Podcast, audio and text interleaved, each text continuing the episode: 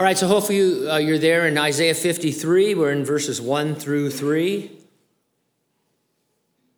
That's our text. The topic A future generation of Israelites will believe God's report that Jesus is their Messiah. The title of our message He reports, you decide. Let's pray. Lord, this morning we, of course, humble ourselves before you. We have no understanding of your word unless you open our eyes and our hearts and our hearing, Lord, to it. It's not revealed through intelligence or anything that we might possess, but by a spiritual transaction as God the Holy Spirit teaches us your word. We believe your word is alive, that it's powerful, Lord, sharper than any two edged sword, that it divides between the soul and the spirit in a way that nothing else can, that no other voice can. And once you have our attention there, Lord, you are able to encourage and exhort and, and bless us and uh, in so many ways, Lord, more than we would ever ask or think. Whether we've come with expectation or not, Lord, you want to minister to us. And, and so we give you this next 30 or 40 minutes, Lord, in Jesus' name. And everyone said, Amen. In 1964, the Warren Commission report concluded that Lee Harvey Oswald acted alone in assist, uh, assassinating President John F. Kennedy. My dad said it was the CIA. Of course, he also maintained that all homeless people are millionaires and that seatbelts kill more people than they save. Robert F. Kennedy Jr. is a reliable source. He's on the record saying there is overwhelming evidence that the CIA was involved in my uncle's murder. So maybe my dad was right about a few other things. He also told me you go to college to get stupid. Uh, and that, that is half true. But anyway, you don't have to be a conspiracy theorist to be suspicious of government reports. In the 8th century BC, God released a report. His report can be trusted 100%. He's not a man that he should lie, and all the promises of God in Jesus are yes, and in him, amen. Isaiah 52 13 through 53 12 is a song with three uh, verses in each of five stanzas. Bible commentators use every superlative in the English language to underscore the prominence of this text. We're going to look at each of the five stanzas separately. We started last week, and now we're in the second one. And I'll organize my comments about this stanza around two questions. Number one, do you accept God's report? And number two, are you ashamed of God's report? And so let's talk about accepting it in verses 1 and 2. Also in 1964, the Surgeon General published Smoking and Health. It concluded that cigarette smoking was responsible for a 70% increase in the mortality rate of smokers over non smokers. It estimated that average smokers had a 9 to 10 fold risk of developing lung cancer compared to non smokers. Now, my dad believed the Surgeon General's report. He quit smoking that day, cold turkey, and never smoked again, except for the exploding cigar we got him at Disneyland. But that didn't work out so well because he tried to smoke it in the car as we were uh, driving. No, it would have been bad, but then he said, Man, this tastes terrible, and he threw it out. And so, who knows what might have been. There are a plethora of reports circulating that tell you how to live, if you think of it this way. How many religions are there? Well, experts say that there are 12 major religions and 4,000 plus faith groups. I'm not sure what that means, but there are a lot. Each one can be seen as a report about who or what is worshiped as God and why. There's always reading to do, there's always some book, some holy book that tells you the condition that you're in, supposedly, and how to get out of it. And uh, one thing that's uh, consistent with all the religions is that they're all based on works. It, it, they all have to do with what you should, ought, must do in order to be pleasing to God. It's anyone's guess how many philosophies there are. They too are a report on the human condition. Uh, they're like a religion without a God, uh, making man God and trying to figure out, you know, the best thing. And then there are the psychologies. There's lots of them. None of them have a very good success rate. They can't all be right, and in fact, none of them are. God's inspired authoritative word, the Bible, is a report of the human condition. It's the only accurate report, and that makes sense since God is the creator of the universe and made you in his image. And so you would expect God to know all about you, the most about you, and for all these other things to be uh, not just secondary, but to be lies. Is God's report reliable? Well, how do we know, for example, that we're reading Isaiah? One word, the Dead Sea Scrolls, which is actually four words. See, see how funny that was? Anyway, the Dead Sea Scrolls are a collection of ancient Jewish manuscripts. They were discovered over a span of 10 years between 1946 and 1956 at the Qumran Caves, the northern shore of the Dead Sea. They date from the 3rd century BC to the 1st century AD. They include the oldest surviving manuscripts of entire books of the Bible and some extra biblical manuscripts. The Great Isaiah Scroll, they call it, one of the seven Dead Sea Scrolls that were first to be discovered. It is the entire book of Isaiah from beginning to end, apart from a few small damaged portions. It is 1,000 years older than the oldest Hebrew manuscript known before it was discovered. It is almost identical to the most recent manuscript version from the 900s. Scholars discovered a handful of spelling and tense oriented scribal errors, but no difference of any significance. And one commentator wrote this The Old Testament that we read today is the same one that existed in 100 BC to 200 BC. This means that the over 300 Old Testament prophecies of the coming of Messiah pre existed the birth of Jesus Christ. And so, this scroll, we know the age of this scroll, and we know that it predated the birth of Jesus Christ. And see, so, with absolute confidence, we can say that it is a prophecy. In fact, it, it resolves in 300 prophecies of the coming of the Lord. And that's tremendous, really. You know, a lot of times people will say to you, oh, the Bible is, you know, uh, you can't be trusted and all of these things. And so God says, well, how, how about we discover the great Isaiah scroll together, which proves that I've given you a reliable document that you can trust. And so God's report to us is not just the book of Isaiah, not even just the Old Testament. It is his complete revelation in the entire Bible. It's one report given progressively. There are around 35 reporters or writers mentioned by name. It was written in Hebrew, Aramaic, and Koine Greek, common Greek, over a span of 1,500 years from three continents. And yet it tells one consistent story from Genesis to Revelation of God's romance of redemption, how he will redeem the lost human race. Now, reports can usually be summarized in just a few words. My summary of God's report would be sin, the Savior, and salvation.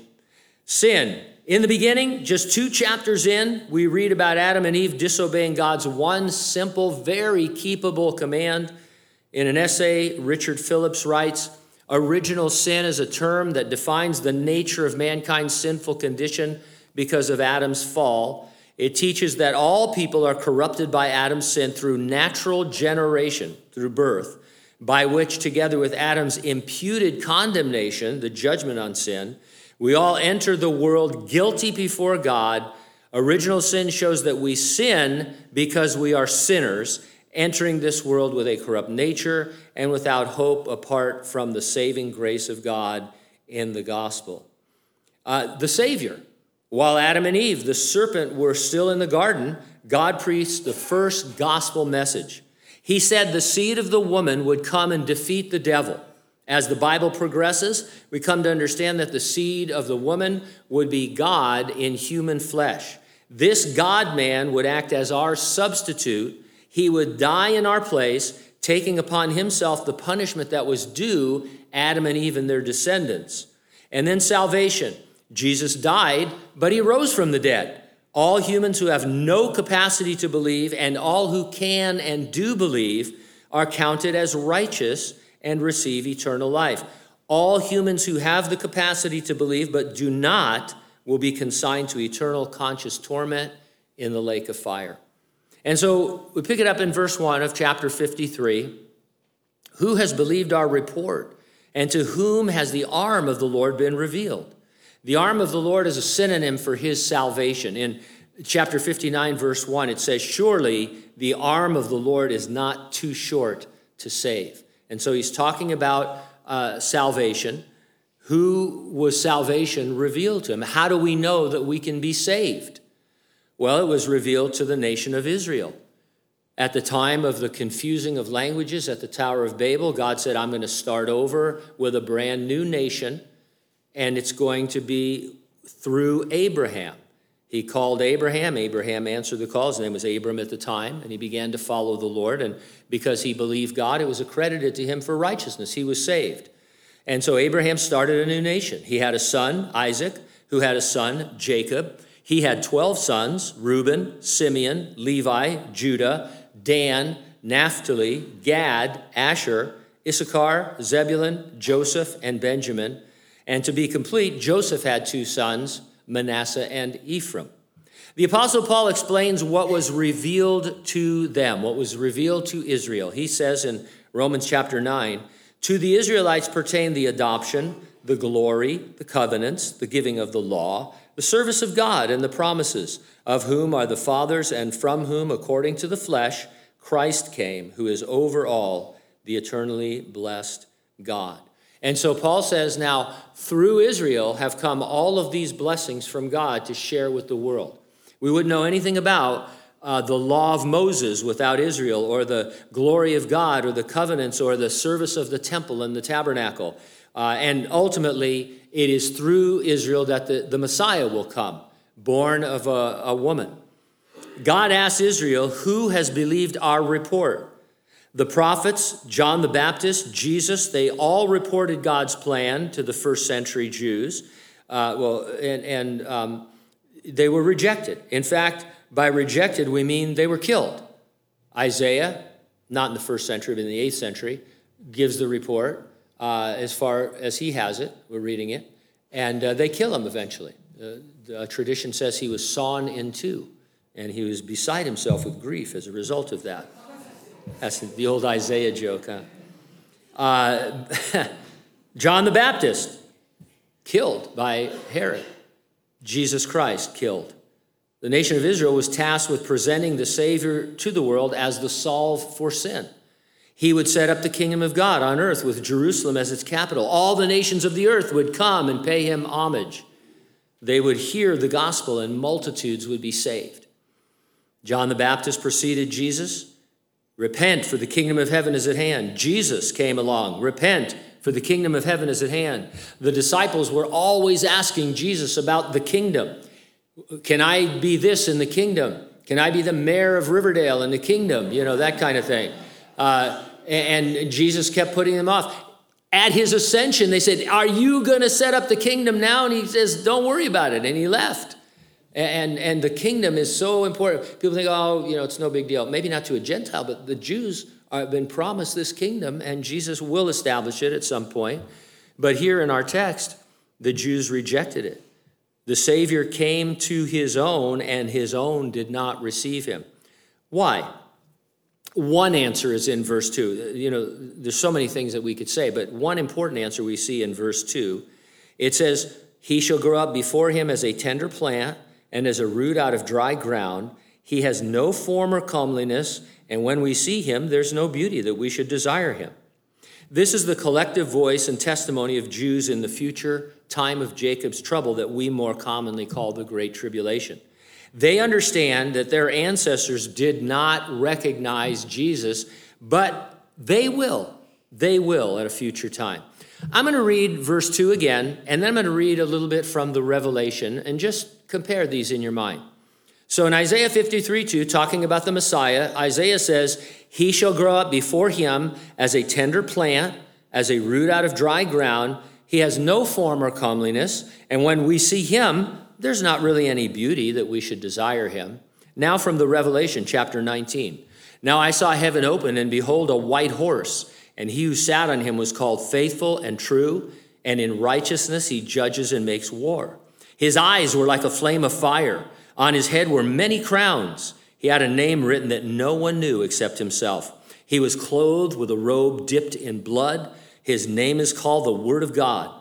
The armies in heaven, clothed in fine linen, white and clean, followed him on white horses. Now out of his mouth goes a sharp sword, that with it he should strike the nations. And he himself will rule them with a rod of iron. He himself treads the winepress of the fierceness and wrath of Almighty God. He has on his robe and on his thigh a name written King of Kings, Lord of Lords. Are Isaiah and the Apostle John talking about the same person? Well, yes, they are. It's Jesus. The first century Jews were anticipating the second coming of Jesus. And so when Jesus came the first time, lowly, without comeliness, and all of these ways he's described, who is this? And he said, Well, the miracle, even John the Baptist doubted at one point, and he said, Go ask Jesus, are you the one? And Jesus says, uh, Look at what I've done. Look at the miracles. And, and he was saying, Hey, I've proven that. I am the one. But the Jews, they, you know, they just didn't recognize. I'm not giving them an excuse. They could have and they should have. But when you're looking for Revelation 19 and you end up with Isaiah 53, that's as big a gap as you can get. That's a, a major, you talk about worldview, changing your worldview. That's huge. And so they did not recognize Jesus Christ. Now it says here, he shall grow up before him as a tender plant and as a root out of dry ground. The tender plant is describing a sucker shoot that you might easily snap off of a tree or a bush. And the root out of dry ground is an anomaly. It's just something that grows for a short time and then doesn't have enough moisture to maintain. Now, I might be missing something deeper, an analogy perhaps, but this seems to be a pretty straightforward illustration of Jesus in what we call his humiliation. His humiliation consisted of, of becoming a human, of being born, and in that low condition, made under the law, undergoing the miseries of this life. Can you imagine being God? No, you can't, but it's an expression. Can you imagine you and I being God and, and coming to earth? And, you know, I mean, it's, it's incredible to even try and meditate upon. Uh, he uh, endured a cursed death on the cross and be, he was buried and he continued under the power of death for a time until he rose from the dead. And so that's the humiliation of Jesus, becoming a human and going through those experiences. Now, notwithstanding God the Father's sovereignty, uh, Jesus was always in danger. Early on, the family had to flee to Egypt because Herod was seeking to what? Murder him. Jesus didn't use his deity to protect himself. He wasn't like the character Grogu who could teleport people or you know do telekinesis and stuff and always pull it out. He was vulnerable as an infant. From the Garden of Eden forward, the salvation plan of God was a hair's breadth away from being thwarted. Wow. I mean, do you ever think about how fragile it is, how, how it almost comes to an end all the time in the Old Testament? At one point, you've got, I mean, pick any story, but you've got David and Goliath. How's that, right? Again, huge mismatch, right? Now, we're Christians looking back on it, we say, yeah, that's the worst mismatch of all time because there's no way David's going to lose to some ugly giant, right? Because we know the Lord is involved. But from just an observational point of view, this is bad. This is a 12 foot man, uh, you know, some kind of giant, and a little boy who's 15 years old, ruddy little boy with his sling, is how, how tall? Maybe five foot. Jews were short anyway, so he's like, I mean, this is this is the odds are not good. Seems like one spear throw is going to do it, you know, and God intervenes, and so that's the way the whole Old Testament goes, right? Episode after episode, if you don't know what's going to happen, you're like, oh, they're, they're toast now. That's it. Israel's done. And then, especially when they start sinning against God and He brings His own judgments against them. Serpents are coming into the camp and various plagues and all. And yet, God keeps it going in His providence. It says here, He has no form or comeliness, and when we see Him, there is no beauty that we should desire Him. It doesn't mean Jesus was homely or undesirable. It's simply saying that Jesus wasn't the guy you'd pick at graduation as the most likely to be the Savior of the world. He's not like the British Jesuses in uh, you know most of the movies, or you know, the guy in uh, Jesus of Nazareth, which I like. I like Jesus of Nazareth, but Jesus is terrible in that.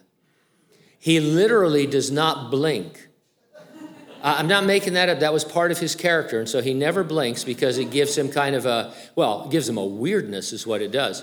And it's all real metaphysical all the time. And you can't imagine him ever laughing or having a good time. He's just walking around with his eyes open all the cut!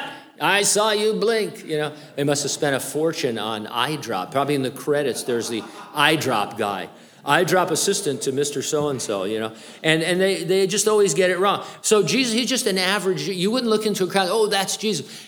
Even after his ministry judas has to bring the romans to him and point him out because they're not going to recognize him they won't know who he is there's no most wanted posters, you know, or sketch artists, you know, and so you got to come with us and show us who it is because we won't know.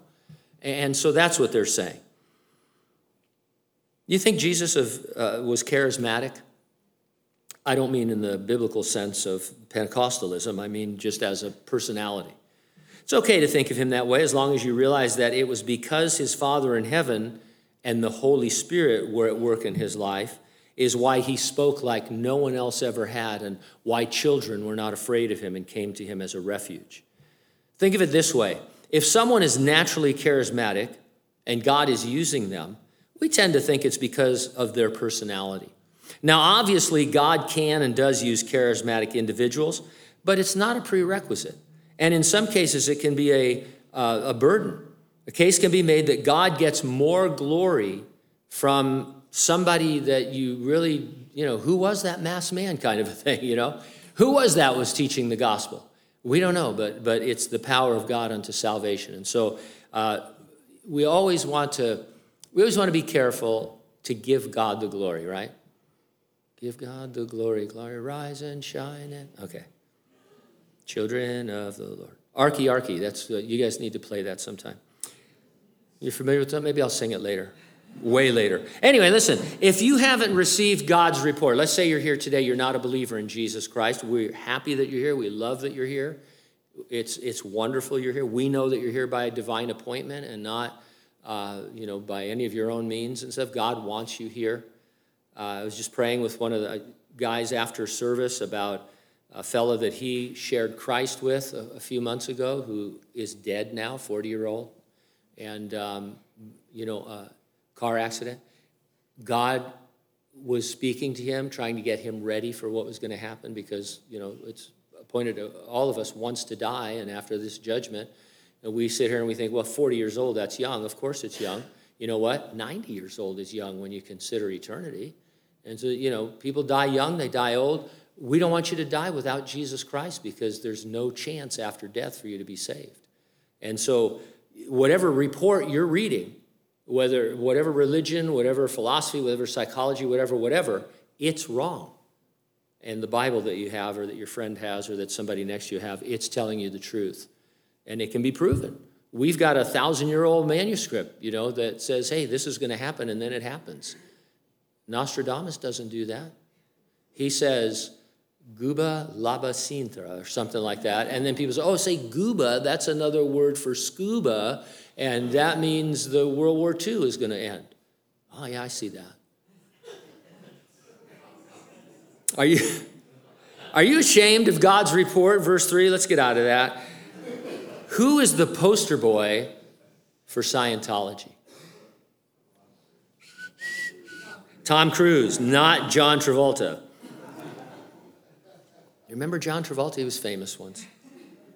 Tom Cruise, he's a pretty great poster boy from the world's point of view. He's handsome, he's charismatic, he's talented, he's successful, does his own stunts. Who would be the poster boy for Christianity? It's not Jesus in this case. I mean, obviously he's, he's Jesus, but other than Jesus, who's the poster boy for Christianity? Give somebody else a chance. Paul the Apostle would be my choice. I nominate Paul. The missionary giant, estimated to have traveled 10,000 miles on foot preaching the gospel. He probably planted close to 20 churches that we know of, with many more born out of those by his apprentice leaders. Of the 27 books in the New Testament, at least 13 were attributed to Paul, maybe 14, depending on the book of Hebrews. That's great. but nobody is going to put him on a poster. You want to know why? In labors more abundant, in stripes above measure, in prisons more frequently, in death often. From the Jews, five times I received 40 stripes minus one. Three times I was beaten with rods. Once I was stoned. Three times I was shipwrecked. A night and a day I've been in the deep. In journeys often, in perils of waters, in perils of robbers, in perils of my own countrymen, in perils of the Gentiles, in perils in the city, in perils in the wilderness, in perils in the sea in perils among false brethren, in weariness and toil and sleeplessness often, in hunger and thirst, in fastings often, in cold and nakedness. He had a terrible eye condition that was difficult for people to even look at him. And he described some kind of thorn in his flesh that contributed to constant physical pain and weakness. You know, online I'm seeing a lot, I'm hearing a lot too about the, these uh, AI programs that will draw for you. I, I, I would like one of you do this uh, if you feel comfortable. Go there and say, I would like you to draw this and read Second Corinthians that I just read and see what kind of picture they come up with of Paul the Apostle and then imagine him on a poster. I mean, you want to kill your recruiting. This is the guy. I mean, and, and I think I think Paul, you know, if he would show up at your church, you'd think, who is this guy? This guy looks like he's been beaten. His face is sagged. There's some talk that he had, you know, Bell's palsy and all these other weird things.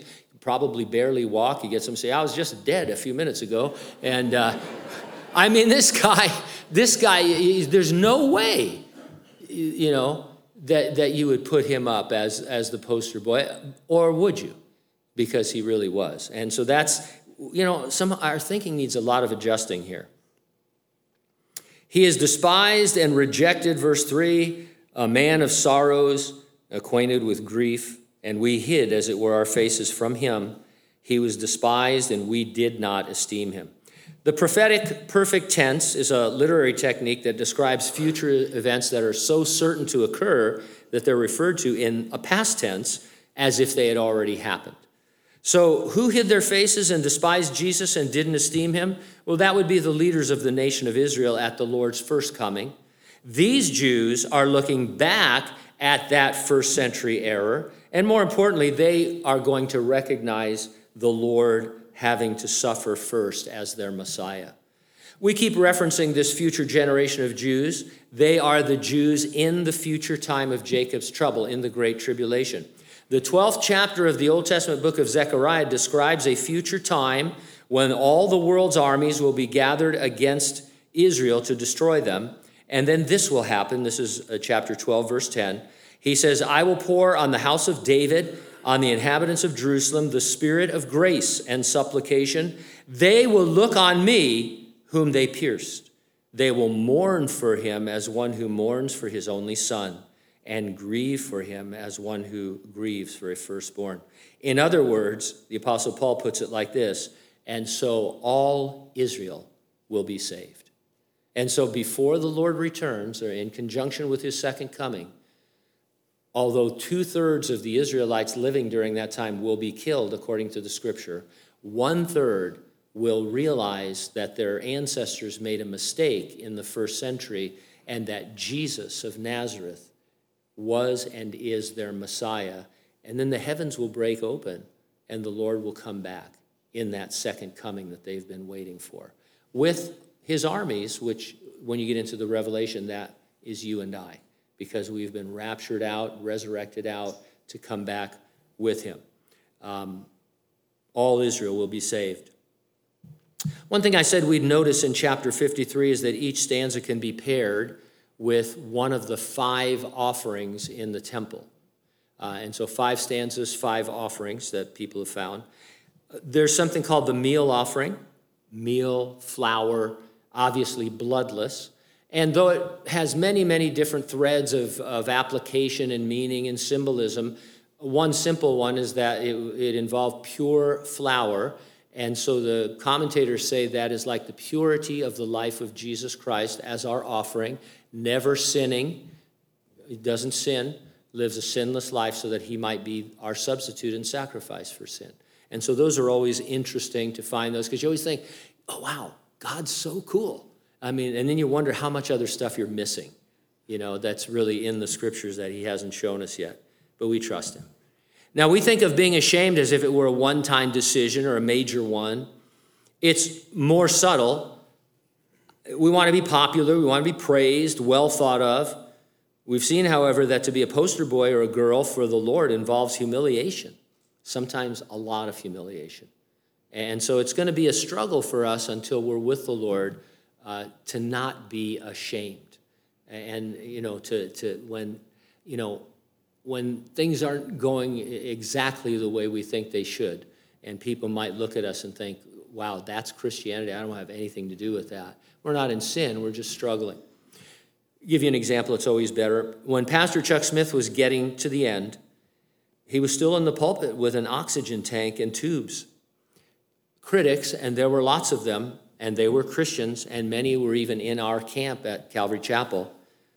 They thought that he should get out of the way and turn the church over to a younger, healthy pastor because, I mean, what did that look like?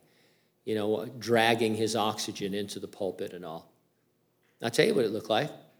It looked like a man of God who had spent, I don't know, how many decades teaching the Word of God, who loved his people and his people loved him not hanging on to anything, teaching the word. And I'll tell you, I would rather have heard a man like that, doesn't have to be Chuck Smith, we don't idolize Chuck, but take somebody who's been a Christian for 75 or 80 years, who's been in the ministry for 50 or 60 years, they've got something to say. And, and I'd rather listen to one sentence somebody like that said than come to you know, some young, healthy, vigorous 25 year old who's just getting going. I mean, that, that happens. I mean, you have to have that kind of turnover, but who said that Chuck shouldn't preach the gospel? No one. And so he went until he couldn't preach anymore because God took him home. And so I say, well done, good and faithful servant. Thank you, Pastor Chuck, for that final lesson in humiliation.